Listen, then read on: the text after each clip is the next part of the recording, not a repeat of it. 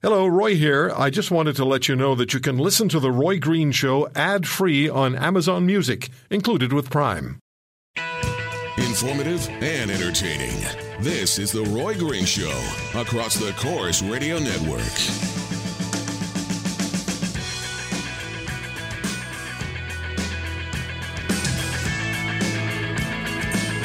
Prime Minister Trudeau has signaled he'll continue with his plan to bring 25,000 refugee claimants from Syria to Canada before the end of the year, and that he'll withdraw Canada's CF 18s from the coalition bombing in uh, Syria of ISIS.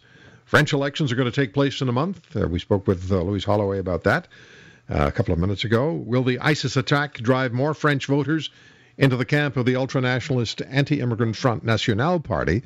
And what will we see likely as far as attacks on ISIS is concerned?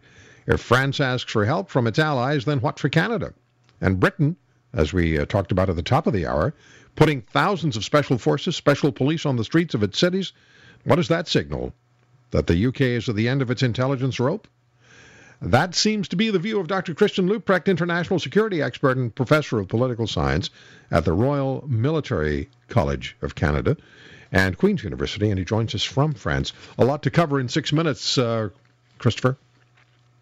A question, I'm sorry. Uh, yes, I think so. The challenge here is that I, uh, what what these attacks show and the response that we're seeing is that I think Western um, rule of law states are grasping at straws as to how to come to grips with this challenge of terrorism and in particular the Islamist terrorism, which is that we expect our states to keep our citizens safe and sound and to uh, be able to live in a sense of order. And it seems that we're exhausting, we're running up to the limits of what is possible within the rule of law framework that we have and what our intelligence security services in particular, which are of course the services that are ultimately tasked with trying to identify and prevent these types of attacks are able to do within that framework. And what indicates that to me is that the way we react to these attacks is you see President Francois Hollande as this is a declaration of war, this is a, an act of war. We see uh, the British, as you pointed out, deploying a small portion, but nonetheless, of special.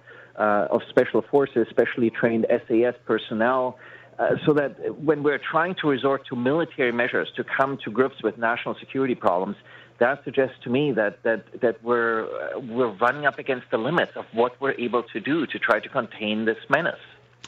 So the options that uh, that are on the table for, let's say, NATO countries and Russia comes into the into the mix, I guess, as well, to a certain extent uh, or other. The options on the table are either um, really all out war in the conventional sense, and that is put every boot on the ground that you can, or we close down our society somewhat. Or is there a third option? Am I missing? Am I missing something key here? Well, I mean, ultimately, we need to make the regions where uh, where this sort of a violent narrative has taken root, places that are sustainable places to live economically, socially, politically, culturally. But uh, there is no military solution per se, and military solutions to some extent play into the hands of those who want to advocate uh, for this violent narrative. Because it would create it would create more more support for them in certain areas. Uh, exactly. I mean, this is sort of what we learned part of the, the Afghanistan experience. So I think there's a multi-tier strategy here. One is to try to pacify the Middle East, bring some stability back, but simply trying to whack ISIS or Daesh. Uh, sure, with Western military might, uh, we can uh, co- inflict considerable damage and make it impossible for the organization to hold territory. But as long as these are unsustainable places to live, this will be a whack-a-mole exercise. We're just going to hit ISIS and some other extremist organization is going to uh, pop up somewhere. So this is not to say that, of course, a ceasefire in Syria is, of course, an important part of the overall strategy. Um, but it also needs to be to understand that uh, Daesh fights on three fronts. There's the, there's the ideology, there's money, and there's the jihad that they advocate. And so we need to be able to make sure we, we, we cut off the flows of money. We've been doing quite well at that. The flows of money are down by intelligence reports about 90% over the past year.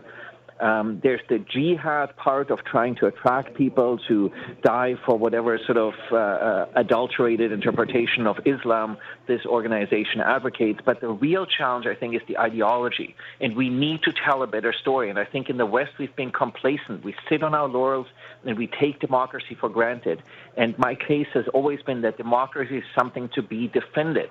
And defending it means also safeguarding the values that we cherish of freedom, of equality, and justice, and not letting violent attacks drive us into the hands of, of extremists by compromising those, while at the same time recognizing that security and freedom are, of course, complementary. This is not a zero sum game, and we will need to adjust our security, I think, orientation in light of what happened in Paris. Yeah, and Christian, you know, we're accustomed to, and we in fact encourage through our constitutions and our charters and our fundamental way of de- democratic life, we, we encourage protest. We, we encourage people to speak their minds and, and get out in the streets and, and, and, you know, wave the placards and try to make a change and then change, make it changes at election times. We're not used to, though, um, organized physical assault from within by our own, which is what's happening. Yeah, this has been very much the narrative that runs through the French media, the, repeatedly that these were individuals who spoke fluent French, so the sense of a fifth column.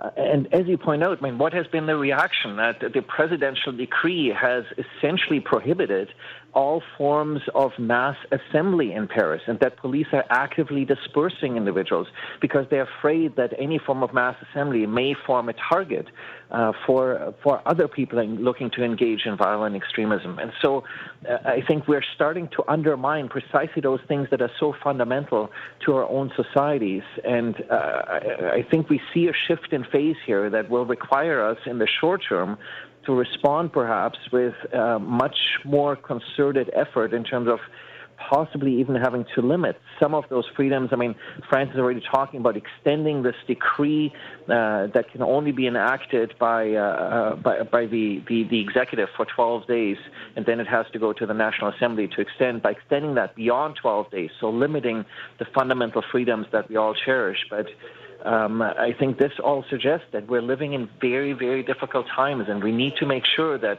we don't give up what we cherish the most. Right. Um, in order to come to grips with this phenomenon of violent extremism. And yep. to do that, we simply need to take out the fuel that fires up this violent narrative. Christian, as always, uh, thank you so much. Uh, this, these are such difficult, dangerous, and different times. I really appreciate your input. Thank you. Thanks for having me. Dr. Christian Leuprecht from uh, Queen's University and the Royal Military College of Canada. We're back after this.